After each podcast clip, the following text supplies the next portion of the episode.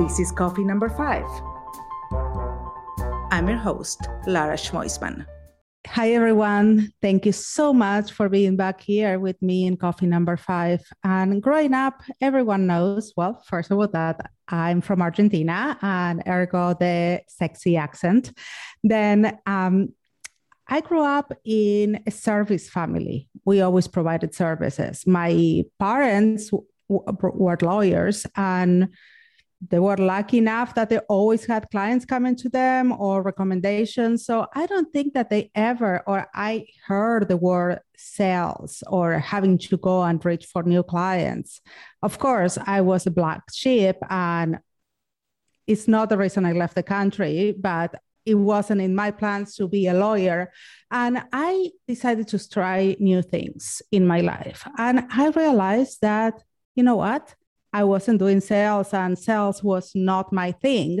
But I realized that I had to sell myself. If I wanted a position, if I need, I wanted anything in my life, I had to present myself. I had to sell myself.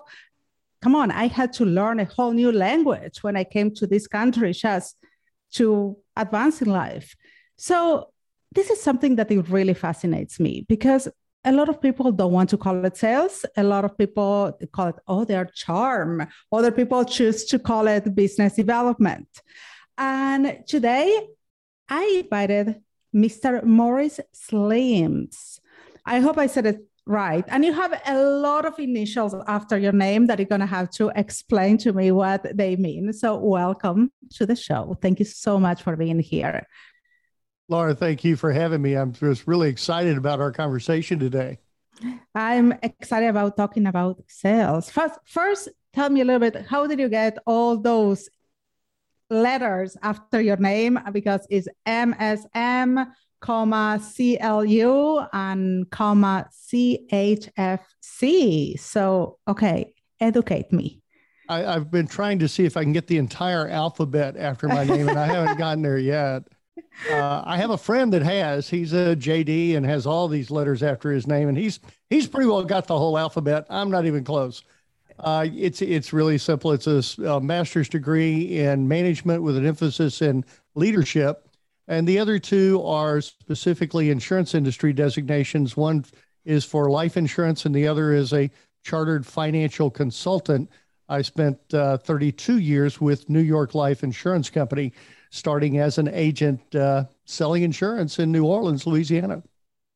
And of course, growing yourself in the company, advancing, you had to sell yourself for it. Each and every day, and that still continues on today.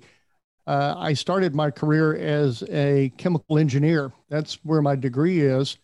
And after five years, I decided that, you know, engineers are great people, but just not a lot of fun. And I wanted to do something that was fun. So I decided to go sell life insurance. Wow. And yeah, okay. So what the first thing you learn and say, oh, this is sales. I can do this. What was the first thing that give you that hint that you would be good at sales? When you care about the people you're talking to and you have that ability to to be there for the other person when when you're in sales and and you walk in the door of any situation i don't care if you're you're selling widgets or insurance or if you're trying to just sell a project that you want somebody to fund if you walk in there with your sale as the number one thing in your mind and all you can think about is what's going to happen when they say yes and i need them to do this that or the other you will fail. If you walk in the door with I have a solution to your problem and I can help you get what you want, then I'm going to be successful. And when I learned that selling is really about being a counselor, it's about being an educator, it's about helping somebody else get what they want, then all of a sudden everything just came together. I realized something I, that I learned. Maybe I'm doing it wrong because I was criticized so many times that I do it wrong, but it works for me uh, I was told that in a sales call, it's about the person. And I found out that the sales call, call, of course, is about fixing their problem and that you have what it takes. But first, you need to establish that authority and that rapport with the person that they can believe that you are the person who can do the job. Oh, it's all about building a relationship. You're 100% correct. It's all about building that relationship. And part of that relationship is helping them understand your credibility to provide the solution that you're bringing to the table. Thus, all the letters after my name and after all sorts of other people that are in the insurance and financial services industry, they, we, we all tend to get designations to help show our credibility and to improve our knowledge and skills. So, yeah, Laura, I think you're absolutely right. You've got to sell yourself and you've got to sell your company, if you will, your your credibility before you ever begin to talk about selling a product. Absolutely. That's my belief and I always uh, talk about that with my team. And I truly believe that in marketing we have two things that is authority and relevance. It's basically it is first for whoever you're doing marketing for you need to establish their authority. If they don't have authority you cannot do anything. And therefore relevance is super easy is people to find it it is and it's so important today especially with the younger generations relevance is everything if it's not relevant to them if it's not if it's not practical i love that word practical it means useful right absolutely and, oh golly, if it's not practical and relevant to them and their lives, then forget it. Hang it up. Go find a prospect that'll talk to you. Well, you, I'm lo- reading here in my notes, and you have five critical questions that any business person must answer to achieve success. Yes, absolutely, and it's it's been refined over the years, but it it still boils down, in my opinion, to those five things. Can you tell us about those? Sure. Uh, how many hours do you have, Laura? Uh, well, not that long, but we can continue. But, and also, we're going to give all your chapter notes. In the chapter notes, we're going to give all your information so people can get more of you. Good. But let's give them something. Uh, easily done, and and for sure, no problem at all. The the five questions are are very at first you may look at them and think of them and think, well, of course I'm going to know the answers to those questions. But you have to think on purpose, Laura. You have to go beyond the the surface. You have to go beyond the what you just automatically would think of and really dig down and give it some time and some thought. Because the first question is what? What do you want? What do you really, really want? What is it that you're trying to achieve? What is it that you want to do, be, or have? Uh, and I'm not talking about a new uh, plane, train, or automobile, or or a new house, or something along those lines. Uh, that that would work, but we need to think bigger picture. It's mm-hmm. like I want to build a business that's going to help people do this, that, and the other, and it's going to make an income for my family to allow us to do things that we've never been able to do. That's the kind of what that I'm talking about. So it's it's your vision. If we're talking about business, it's your vision for the business. What do you really want here? What what is it that you want? The second question is tied directly to that, and that's why. Why is it that you want whatever it is you just you just shared with me in your vision? Why do you want that? Why is it important to you to do whatever it is you do? Why is it that that you want to get up in the morning and go to work and be a part of an organization that does those things? Why? Because why is what it gets you up in the morning, gets you through the obstacles, gets you through all those those not so happy days when things come along and you've got to jump over hurdles and you've got to plow through walls and you got to deal with people maybe that you don't want to deal with. Why is what keeps you going. If if your why is just, eh, and I hear a lot of my clients tell me this right off the bat. First thing, well, I'm doing this for my family, Morris. Well, okay, that's that's true for all of us. We're all working for our family, basically. I want you to dig deeper than that. I want a why that makes some sense. When when I was selling life insurance, I came to a why that that really was for me wrapped in passion and fueled with emotion, Laura. You see, my dad took his own life when I was three weeks old on Halloween of 1956. And oh at that point, mom had to pack up her six year old daughter and her three week old baby and move back to Birmingham, Alabama, where thank God for our family, or we never would have been able to, to have a place to live. So when it came right down to it, and I started selling insurance, I started thinking about the protection that I could help families provide for their for their family if eh, it suicide aside, if something happened to the main breadwinner, be it mom or dad or both, how is that family going to continue financially? I have a solution to help them make sure that whatever happens, there's going to be money there to take care of that family. That for me was wrapped in passion and fueled with emotion. Got me up, got me moving, gave me a reason to go out and make that phone call and go knock on that door if I needed to, to go meet somebody new to help them and educate them and help them learn what was all what that was all about. Today, my why is about helping other people, other salespeople, get get better, get better at what they do all day long, and grow their business. Why? Because I want to be able to say that I've had an impact on people's lives and I've been able to help them get to where they want to go. So, why is probably the most important of the five questions. Mm-hmm. What do you want? Why do you want it? Third question is how. How are you going to get there? You know, if we want to go to Washington, D.C., uh, maybe I want to go to Washington, D.C. to see a monument. I've got a real tight why on that. But how am I going to get there? I could ride a bicycle. I could get on an airplane. I could drive a car. Those are how answers. How are you going to get from here to there? As you said in number one, what you want. That the answer to that is your strategy.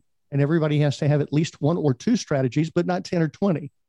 We can't focus on 10 or 20, but we can focus on one and we can focus on two if we do it one at a time. So, what do you want? Why do you want it? How are you going to get it? And then, how are you going to handle the administration and how are you going to handle the accountability and the and the implementation? And those get into all the details of creating a strategic action plan having an administrative uh, system to help you and building the systems to make it happen. But the three most important, Laura, what do you want? Why do you want it? And how are you going to get there? What's your strategy? I, I think that that's brilliant because people don't have the even people succeeding in their business, they don't have the fifth one and the business can fall apart. Totally. And I've seen that. Um, I have a question for you because this is what I feel like a lot of businesses fail is that they don't have the strategy of how they're going to sell the business. Because even, for example, my business is marketing, agency, and production. I don't have, I, I, do have a part of sales. I need to be selling my product or upselling my product. When you have a client, there's always new things that you can offer. Um, how do you start? I mean, there are cold calling, call emails. What tips can you do, give people to where to start to sell their product and how? Uh, marketing and prospecting is probably the one thing that everybody that I talk to in sales is the one thing they they say, "Well, Morris, can you help me find more people to talk to?" And that really comes down to having some systems in place to make it happen. Marketing systems and prospecting systems. A friend of mine taught me a long time ago because I didn't figure I didn't understand it. I marketing is one of those terms that everybody everybody throws it around, but everybody seems to have a different definition for it. This gentleman is a marketing expert. He was on my my show, my podcast. I recorded him this week. And Fred taught me that marketing is attracting people to you. That's mm-hmm. attracting mm-hmm. folks that that you don't know that you, you don't have a relationship with attracting them to you and your business. Prospecting is taking the people that have been attracted to you and beginning the sales process, beginning to encounter them on the level of what do you want? Where do you want to go? What do you want to do? And how can I help you get there? And that's that's the prospecting side when we start the sales process. So how do you get them? You, you do the marketing things. Today, email marketing is still a, a wonderful digital way to go about it. Uh, I I really am into the email marketing stuff. I think that uh, there's some real real good stuff there.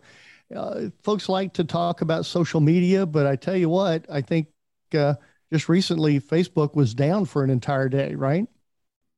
Well, I that happened yesterday, and Facebook, Instagram, and WhatsApp was down and that's why i always recommend all my clients to go omni-channel. You cannot Amen. be you cannot put all your eggs in one basket. And i will never never let anyone run a business from a platform that I, they cannot handle. Even platforms like kajabi or that they're wonderful but i don't trust them because you have everything in one place. I i i like hybrids. Mm-hmm. yeah it makes sense because as, as I was saying, you can't bet on social media to do it all for you. And uh, you can't bet on social media because it's all passive. Once you get people attracted to you, I think you have to be proactive. I think you have to reach out to those pros- prospects. You have to begin to build that that relationship and you're not going to get there unless you unless you get a chance to meet them either virtually in today's world or meet them face to face. I have a friend that used to talk about uh, he, he had a, a bank president that he wanted to to meet and couldn't seem to find anybody to give him an introduction but he knew that the guy had lunch at this particular restaurant at least two or three times a week.